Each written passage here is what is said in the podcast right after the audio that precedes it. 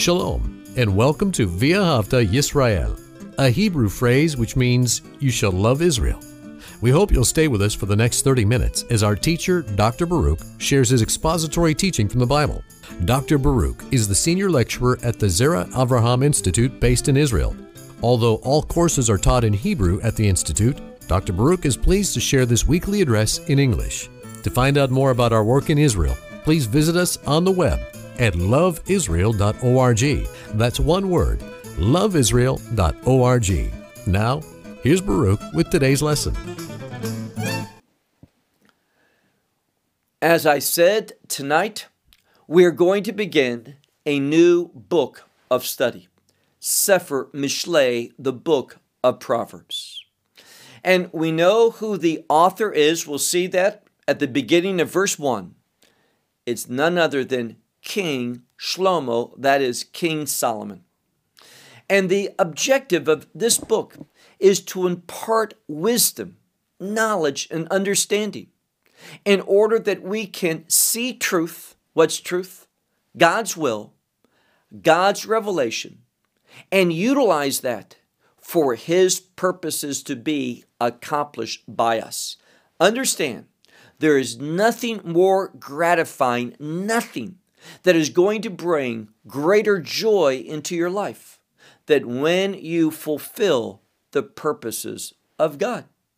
And God is so good that He allows us to do that potentially every day.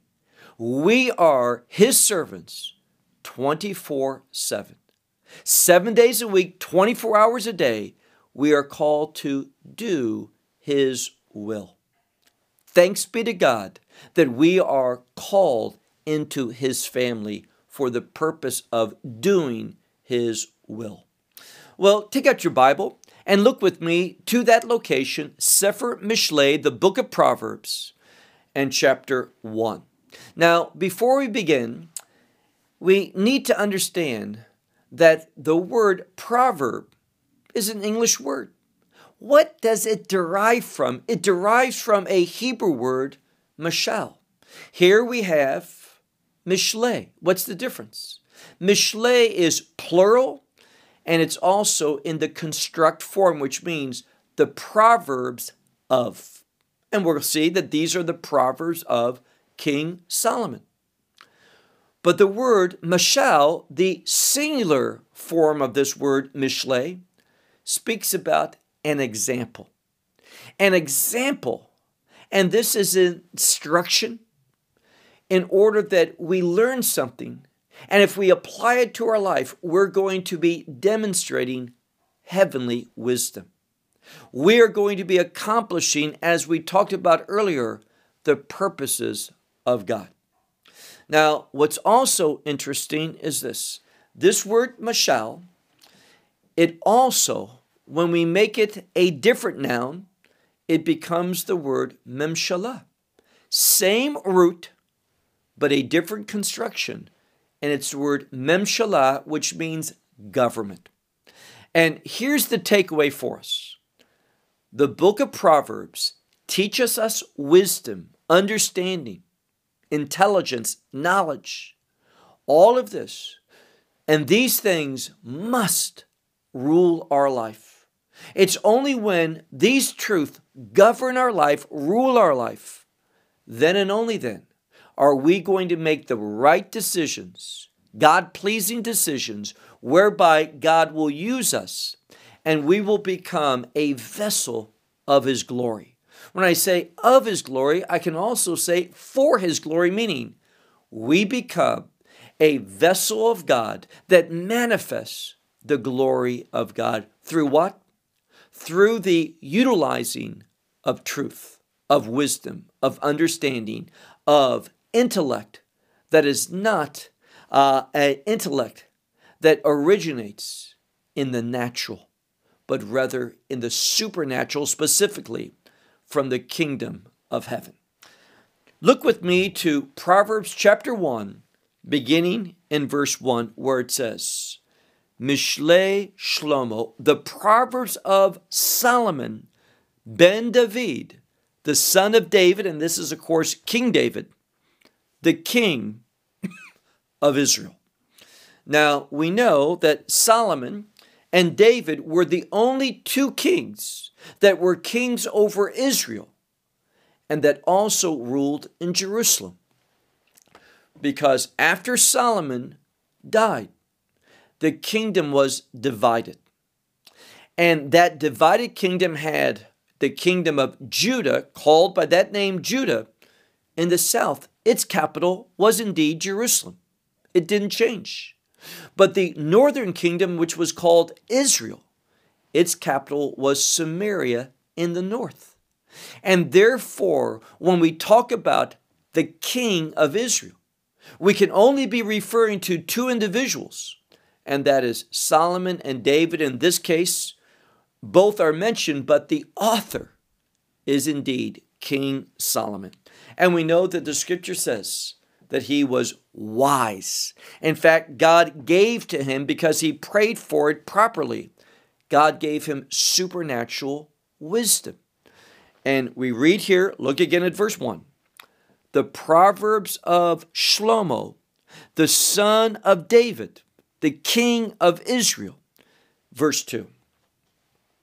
To know wisdom and, and pay attention to this next word, as I was going over this passage with my wife. In her translation, it gives the word instruction. And I believe that that is a very inadequate word when we look at it in the original language. The original word here in Hebrew is a word musar. And musar has to do with ethical things, and moral things. So, musar, even though it's a singular word, we would translate it having to do with ethics and morals. And this is important to God. We see that wisdom, when it's applied properly, is going to cause that person to live in an ethical way, a way of integrity, and also in a most moral way. And we're going to see that other things are going to be revealed to us about conduct, but don't make a common mistake. And that is that God's not concerned with our conduct, He's only concerned with our faith. No, faith, true faith, impacts behavior. It will influence our conduct, what we do and what we will not do. So look at verse 2. To know wisdom and this word musar, ethics or morals, and to understand imre vina. Imre, well, it's words of understanding, is what it literally is, but it's not the written words, it's the spoken words. So to be able to discern when you hear words of understanding, and this word understanding, here again, it's related to wisdom. Remember what we said about wisdom. Wisdom is the ability to take knowledge or understanding and apply it in a given situation in a proper way at the right time in order that the objectives of God are indeed fulfilled and that righteousness is also manifested. These words of understanding, when we practice them, are an invitation for God to come and rule in this situation at that place. Look now to verse 3.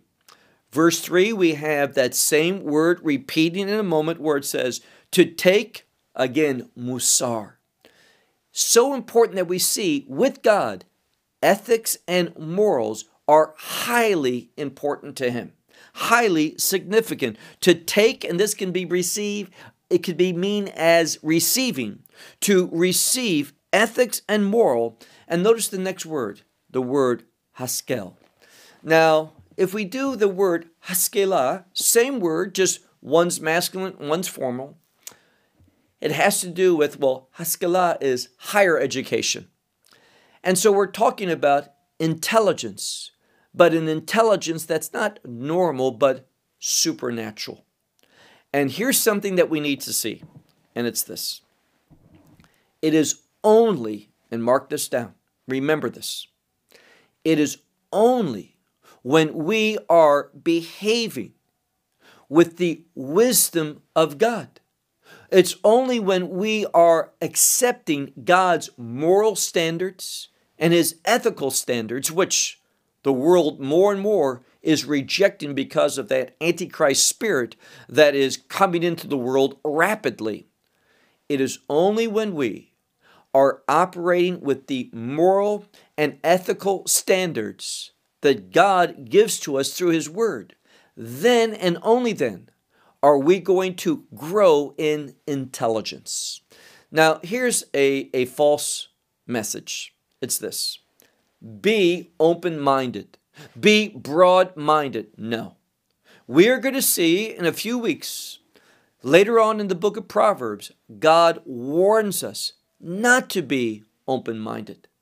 But we want to close our mind and only allow in those things that are morally and ethically and, and based upon the wisdom and the understanding and knowledge of God to enter in to our thoughts. If we just let anything come in, be aware that the enemy is going to utilize that to get a stronghold in our minds and he is going to bring corruption to it. And a little bit of corruption, it becomes a spiritual cancer that works through the whole mindset and also will begin to impact decisions and speech and also actions.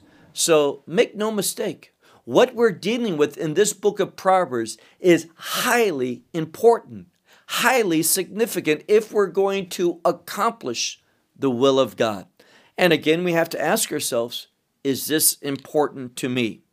So he speaks here about taking, or we could understand it, receiving ethics or morals, and this will broaden our intelligence in a supernatural way. And we will also, as an outcome of that, have discernment for knowing what is, look at the end of the verse, what is righteous, what is just, and what is upright. And I want to focus in on, on those three words very briefly. Righteousness, we've talked a lot about. We also have the word justice. And when we execute justice, righteousness is going to be manifested.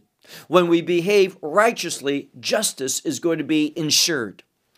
But notice this last word, the word upright. And it's in the plural, and it speaks about a uprightness in the fullest sense that touches not just one aspect or one person, but it permeates a, a location. And what's the meaning here? This word uprightness, perhaps maybe the best way that we can think of about it is with the word that which is appropriate. And when I look at the world, world today, I see violations over and over of that which is appropriate.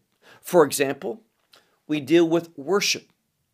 As I go from place to place, I see so frequently what is being done in a local congregation that's being presented or pushed off as worship. I don't think it's worship at all. I think it's highly appropriate. Many of the words that are being said, the type of music, and the presentation of that, that worship uh, experience, I think it's ungodly. I think frequently it is very immoral. The attire, the movement, and such, it's not in keeping with what God would see as upright or appropriate. And then, likewise, much of the teaching today is not appropriate, meaning it is not in keeping with the character of, of scriptural truth over and over in society. We see things being violated.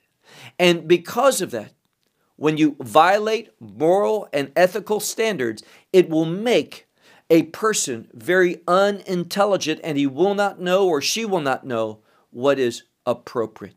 And they will become confused about morality and ethics, and you'll just see the decline of society. And if you're following me, I think you would agree. This is what's happening today. The moral, ethical standards are, are disastrous today in societies throughout the world. Why? A rejection of this book. Well, look again at verse verse 4 where it says letet liftaim. Now this word to give to who? To give to the simple ones. Now these are those who maybe lack a maturity in the faith. They lack a biblical knowledge. They lack the information that the scripture presents. And so what does a wise one do? Well, it says here, look at verse verse 5. To give to simple ones, and we have the word orma. Now, we have to understand that many places we have a word, and depending upon context, we have the definition of the word. For example, I've shared with you right now in Israel on our weekly Hebrew broadcast here in the land of Israel. We're going through the book of Jeremiah. We've been doing that for a long time, going through the entire book, word by word, verse by verse, chapter by chapter. We've just arrived at chapter 48. So we're coming towards the end. And in that study, we have a word that is translated so differently throughout the scripture. It can mean to visit, it can mean to redeem, it can mean to punish, it can mean to consume. And the word simply is a word of committed action. And depending upon what's needed, God, sometimes what's needed is redemption. What's needed is God visiting to bless, to help, to deliver. But other times, what's required is God to visit for the purpose of judging, punishing, destroying. So, a very, very different uh, application of that word depending upon the circumstances, what is required. But it shows God's commitment to do the right thing. Well, here, when we look at this word, this word orma, it's used, in fact, I believe the first place it's used in the Bible, and this usage is in the Garden of, of Eden, where it speaks about the serpent, the Nachash, being a crafty uh, animal, more crafty than all the others. And what it speaks about is knowing something in order to accomplish an objective. Now, when we know what's needed and how to accomplish the objective of God, it's a good thing as it's in here. But when it's knowing how to accomplish an unrighteous, an ungodly, an evil objective, then we see it as craftiness in a negative way. But here it says, to give to the simple ones, and the implication is the knowledge, the understanding, so that they can accomplish what they should. And to the young person, knowledge, and what else? Knowledge and mezima. And this word Again, if you do a good study of it, you will find that many times it speaks about a, a plot, a scandal that's not good. But here in this context, it's a plot, it's a scheme in order to accomplish the will of God. So it's being able to know what the objective is and how to accomplish it and and God gives knowledge. His wisdom teaches us how to do that. Verse 5 he will hear the wise one. And by hearing the wise one he will add or acquire this word lekach. Lekach in hebrew is the word for a lesson. Now we've all heard the expression i learned by lesson Oftentimes that means I've done the wrong thing and I've learned what the wrong thing is. I've suffered because of that. It's been unpleasant. I've suffered loss, whatever it might be. I've learned my lesson. I'm not going to do that again. But here, what it's saying is that when we hear wisdom, it's going to add, it's going to provide to us this lesson. We're going to learn from it. And we're going to have, keep reading, the word navon. We will become intelligent. We will be someone who has understanding. And we will acquire, and this next word, it's the second last word in the Hebrew verse, but it's usually translated last because many times we find in Hebrew the noun followed by the subject or the verb, excuse me, the verb followed by the subject. And here we have the, the noun being followed by the, the, the verb. So in this case, it speaks about something. And this is that one is going to, and look at it very carefully, it says, he will acquire, this is the last part of the verse, what he's acquiring is the noun, the, the objective. What is he going to acquire? Well, again, it's a synonym for accomplishing an objective. Now, you may not know it, but if you do a good study of this word, you will find that this word that I'm emphasizing is also the word in modern Hebrew that forms the basis for a terrorist act. We call a terrorist a mechabel, and this has that same word within it. What's the message? Well, when we talk about this reprehensible act of terrorism on October 7th that Hamas carried out, that took the lives, and I don't know why, that, that the number that we see of Israelis that were killed, it just 1,200. And it doesn't want to change in international uh, press releases. But it's almost 1,600 that were killed on that one day in basically a, a few short hours. What an atrocity! What a tragedy! And all the other death and sorrow and horrible things that accompanied that date and thereafter. But realize that horrible, and it's just that, that reprehensible, that evil, that wicked action of terrorism, it just didn't happen. It took much planning, much investment, much time, and careful thinking. And the word here has to do with the effort of planning and, and all the things that go into carrying out a plan successfully. And what it says here, because this word oftentimes has to do with something that is morally bankrupt, something that is clearly evil, but it also, as it does here, can simply be speaking about the effort, the time, the investment, the planning, the strategy to bring about an outcome. And it says here that when we hear wisdom, we are going to acquire the ability to accomplish the objective. Verse 6 to understand, and how we have the base word that I mentioned earlier, the word mashal, which the book of Proverbs, Sefer Mishlei, is derived from, to understand the example. And then look at this next word, the word melitza. Now, this is not a word, and I, I want to be very upfront with you. When I came across this, looking at the Hebrew text, I, I didn't know this word. I had to do my own study. And it's probably best translated with the word enigma.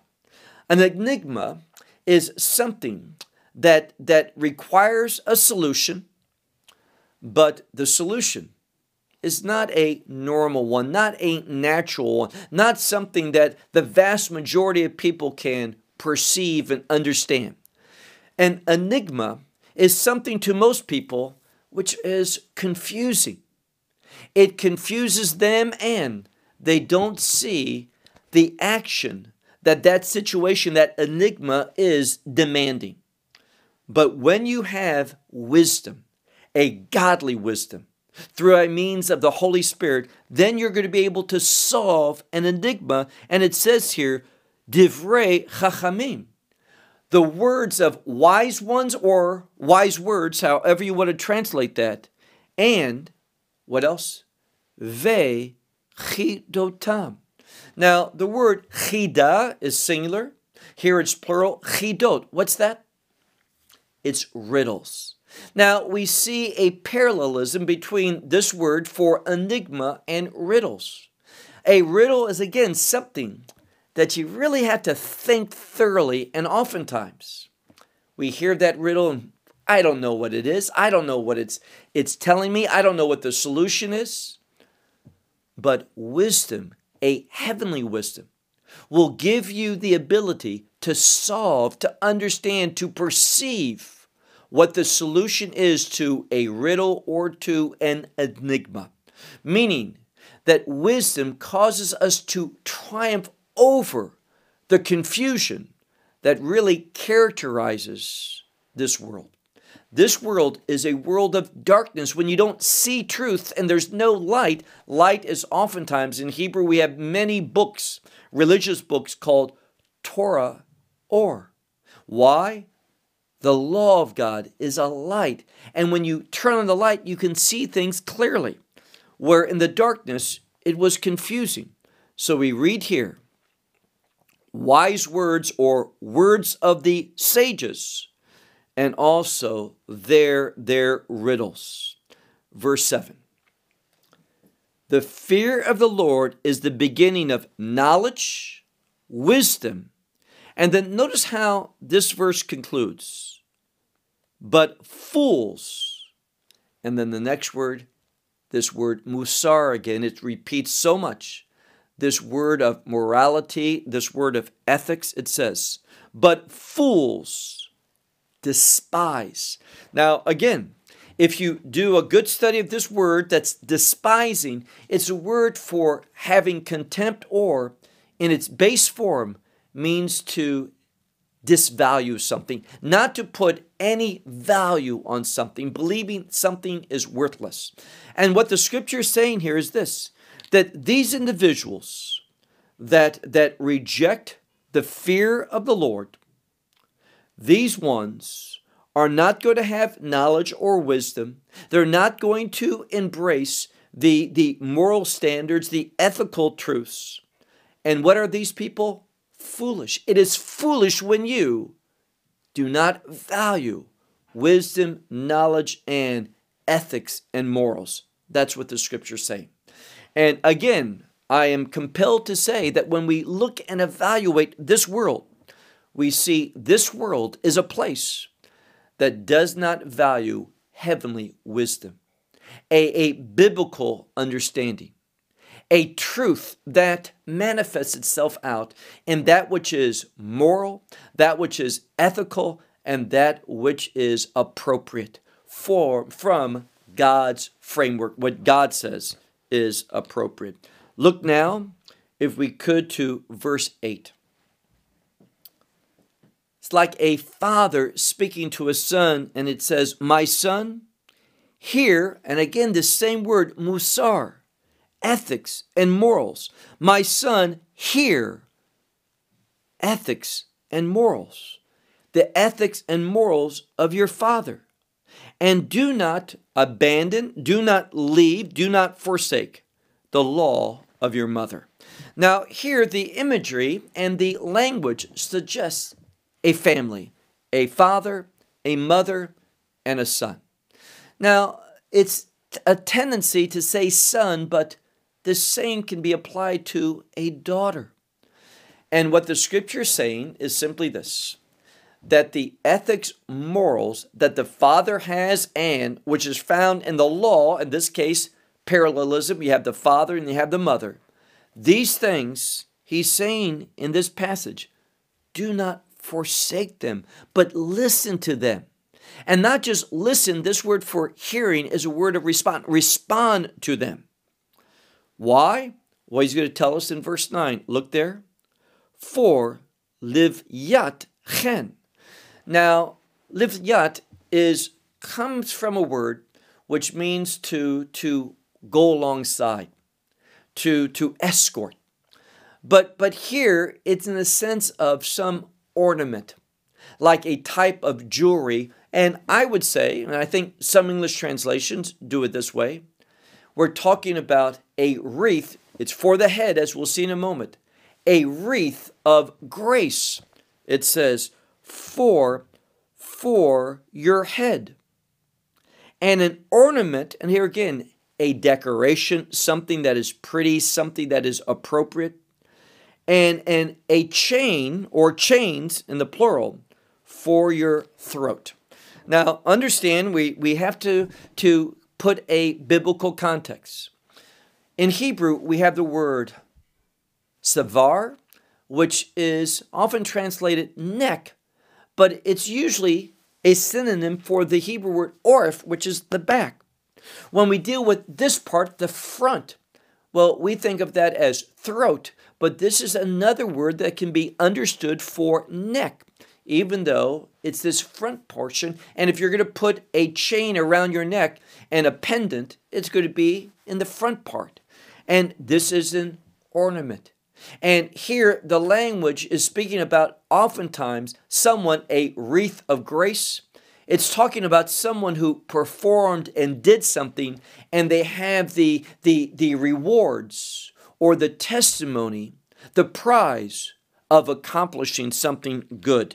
And that's what the scripture is saying about wisdom, about knowledge, about ethics and morality, and that which is upright and appropriate in God's standards. It decorates us. There's a visible appearance that comes from someone who behaves in this way. Verse 10 My son, if sinners seduce you or tempt you.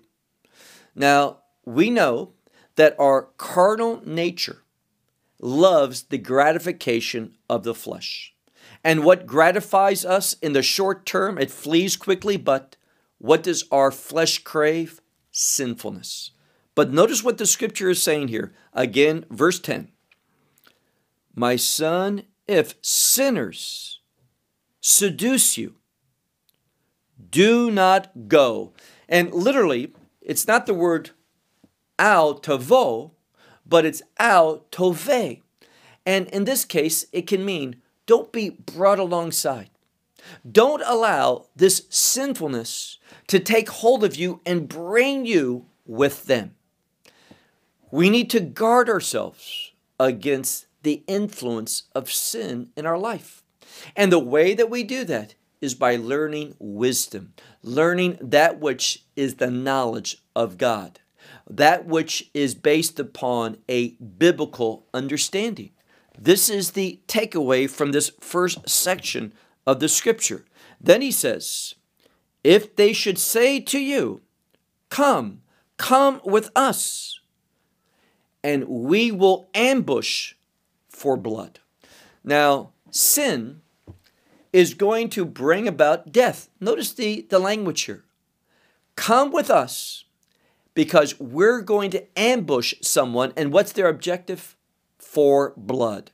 That is an idiom to bring about the killing of someone, to shed blood. This is what sin does. Make no mistake about it. Every time that you and I sin, doesn't matter who we are, whether it's you and me or someone else or our neighbor, it's truth, what I'm going to share with you. Sin will always bring about suffering. Just write that down. Every time that you choose to sin in your life, and the great thing about being a believer is this as a believer, I have the Holy Spirit. And the Holy Spirit is always, always, always faithful to convict me of, of sin. So many times I, I say something and the Holy Spirit's don't say that, I say it anyway and it's it's it brings shame, it brings regret, it brings embarrassment, whatever, because I did not listen to the Holy Spirit. And whether it's something I said or something I did, when it is against and you violate the conviction of the Holy Spirit in your life, it's going to bring about sadness and suffering. It might be to the person who committed that sin, or it might be to someone else who perhaps that word was said, that action was done, or a family member, a friend, a neighbor, whoever. But just learn this principle sin always will bring sadness and suffering. And in this context, it even brings about death. And there is definitely a spiritual connection between sin and death in the Bible. Look again. It says, if they should say, and the implication is to you, although that's not in the text, if they should say, Come with us, and we will ambush for blood, or we will hide for, and we have the word naki. Naki here can be translated an innocent one or one who is clean, meaning pure. And we see something. We see these sinners, they are against that which is of God, that which is pure, that which is innocent, that which is not sinful. They want to come against it. And why are they doing this? Well, notice the last verse, or the last word, excuse me, the last word in verse 11. It's the word chinam.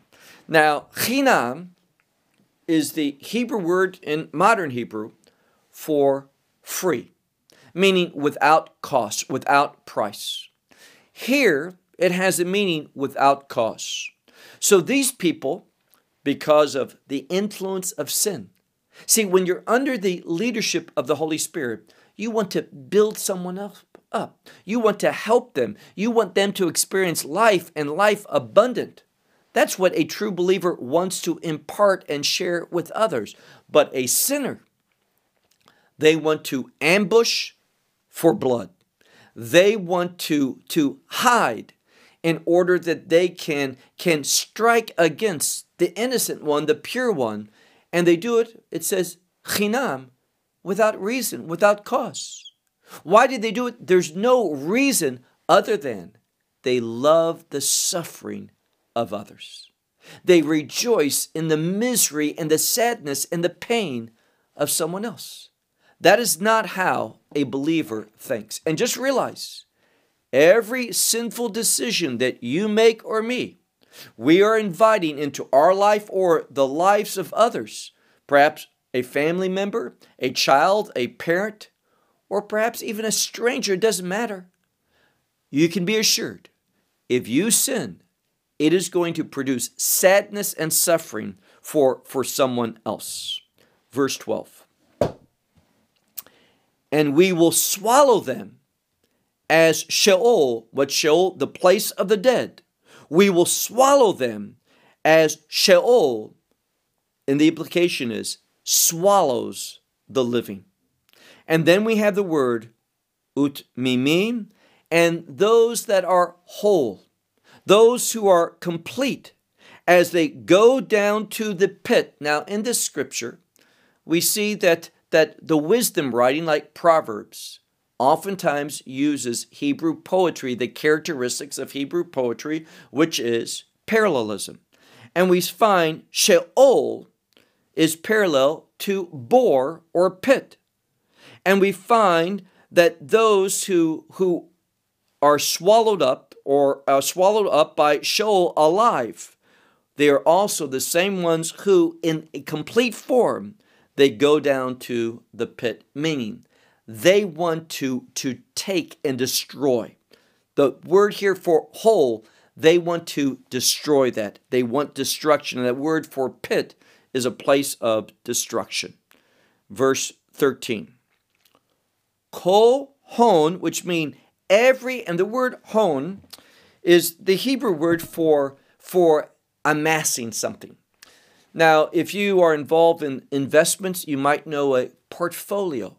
And one of the words, a biblical word for a portfolio or a list of assets, is the word hon.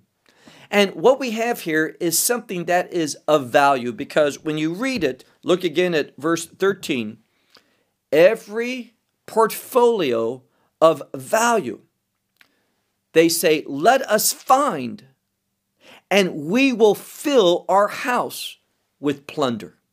Now, what they're talking about here is they are looking for that which is valuable, not necessarily valuable to God or, or relating to the kingdom of God where there's true treasure, but something that has value in this world. And it says, every assessment of those things of value and uh, a set accumulating is the word that's probably better.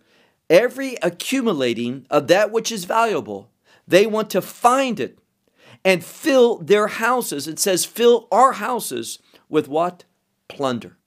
Now, this tells us something. That last word, shalal, is a word that's usually related to an army who is victorious, taking the plunder, the spoil from, from the ones who are defeated. And what these people are saying is this let us, let us go forth, let us hide and wait, let us conceal ourselves so that we can strike against those who are innocent, those who are pure. We do it without any justification, without cause, because our objective is to find those things that we think are valuable and we want to bring them into our houses. And we do that through, in the same way an army defeats the enemy, killing, slaughtering, attacking. This is this attitude of the sinners. Verse 14.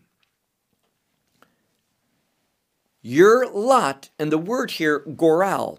And the reason why I'm paying uh, uh, attention to the Hebrew is that we need to understand the words. The word goral is a lot, but it can also have to do with the future. So if you say, my hagoral shali bechaim, you're talking about your lot of life, but it's usually speaking about what you're going to receive in the future. So look again at verse 14. Your lot, those sinners are saying, your lot, let us fall, let it fall uh, with ours, into ours. And then it says, kis achad, one purse will be for all of us. Now, the word here I translated purse is literally the word for pocket in, in Hebrew, but the implication is we'll have one pocket, one place that we're going to store all these things, and you're going to share equally in it. You're going to be part of us. Now, this is very subtle because there's many people, and what they are looking for more than anything else is community. They're looking for a place that they can fit into where there is a, a support system, people that know them, people that like them, people that, that are there for them. And what's happening is this it's saying, and this is why discernment is so important. These people are wicked, they are sinners, and they say, you know, come, we'll all share this. You'll be with us. Come and join and have, put your lot with ours. Don't do that because their future is going to be disastrous. And their encouragement to join them is simply going to be you sharing in their same destruction at the end. Verse 15 My son, do not go on the way with them. Then he says, refrain your foot from their, their pathways. Now, here, there's a very important word. In the, the basic form, limnoa. What does that mean? To prohibit, or we could think, lehit apek means to restrain. And this is what we're talking about here. As you grow spiritually, you are going to realize there's more and more things which are not appropriate for you, that you prohibit yourself from being part of. And that's okay, because that's going to place you on the narrow path, not the path that most people travel on. And what did Messiah say in that great Sermon on the Mount? The pathway that leads to life is narrow and difficult, meaning you suffer on that pathway, but that's okay because the end there's life, true life, abundant life, or we could say kingdom life. So look again at this passage where he says, My son, do not go in the way with them. But the implication is restrain or refrain your foot from their pathway. There, and the word here is nativ, which uh, in, in modern Hebrew, if you're driving down a road, you're driving in your lane, there may be several lanes of traffic, but the word nativ is your lane. And what he's saying is don't get in their lane. Their lane is not for you. It is not where you want to find yourself. Verse 16 For their feet to evil they run. So look again, it says, For their feet to evil. Now, here, evil is what's being emphasized.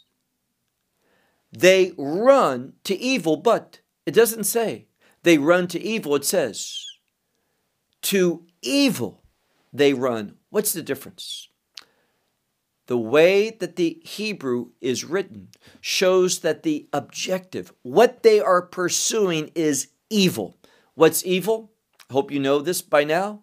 Evil is simply anything, hear that, anything that is not God's will. If you are not in God's will, you are in an evil place. Now, now people don't like to hear that. If you are not committed and passionate concerning the Word of God, that this book is not the love of your life and the basis for your thoughts, your decisions, your words, your action, you are evil. You say, but I'm saved.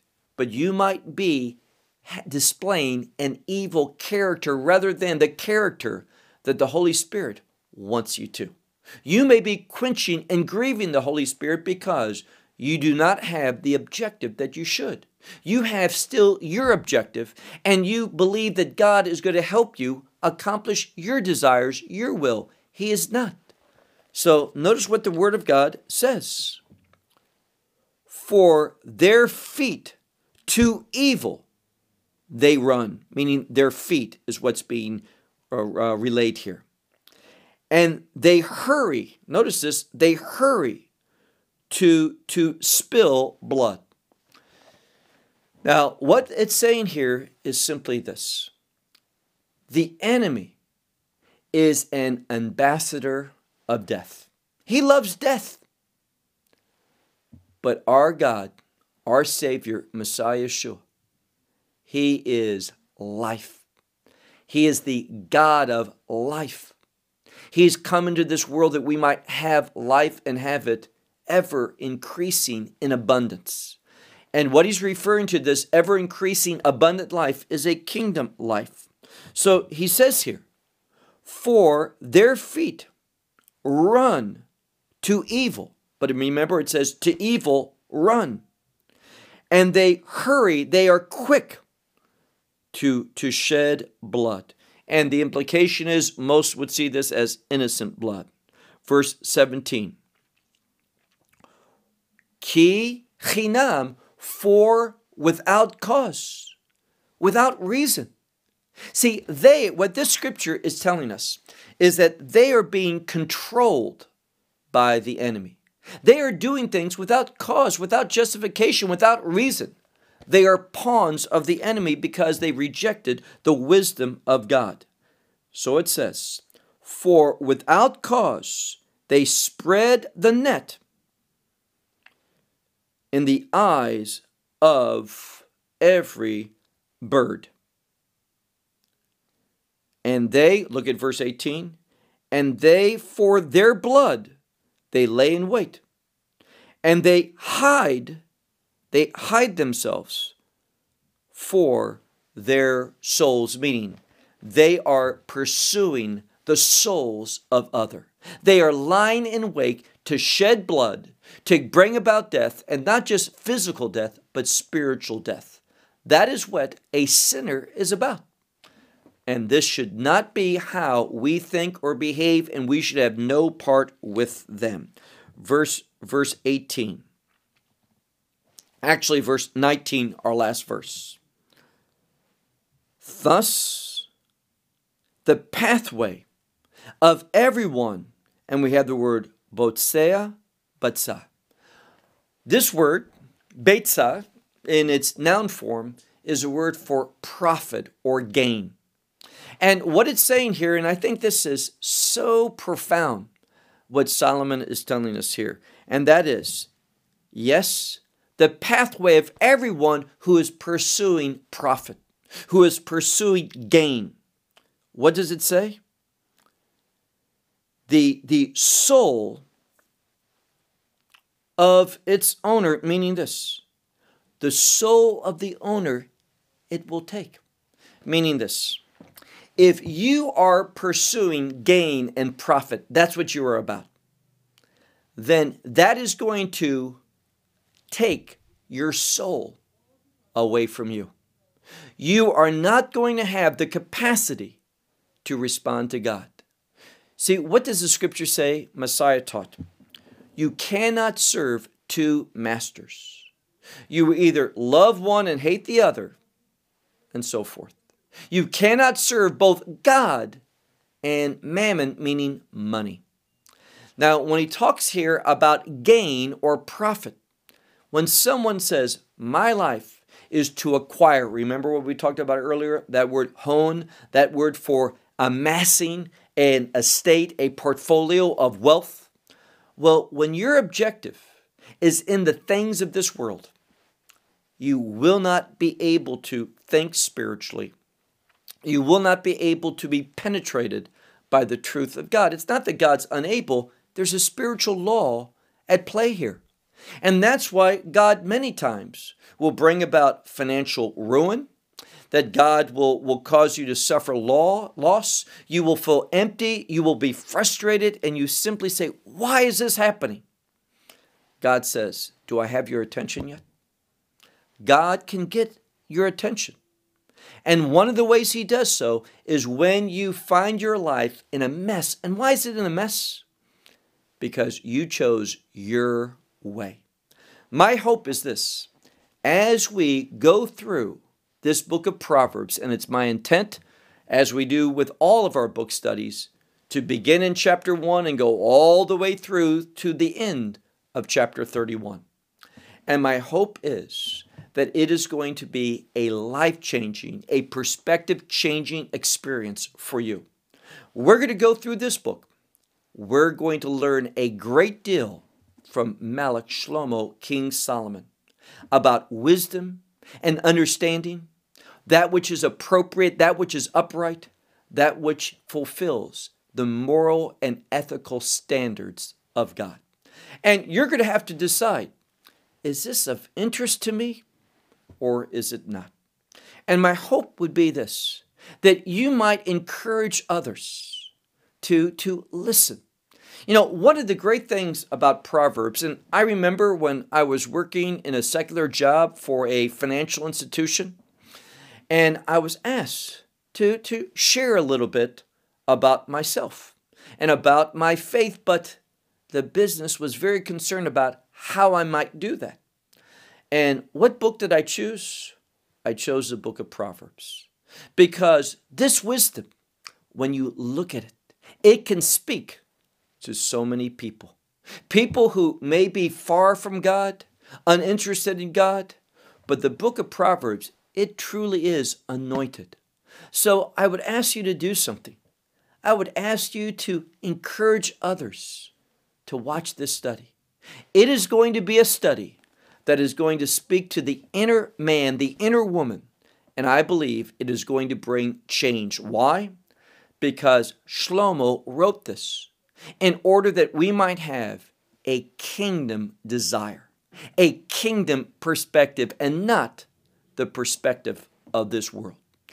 I promise you, you study this with us, it is going to produce a change in how you think and look at life in every aspect of your life. Well, until next week, may God bless you. Shalom from Israel.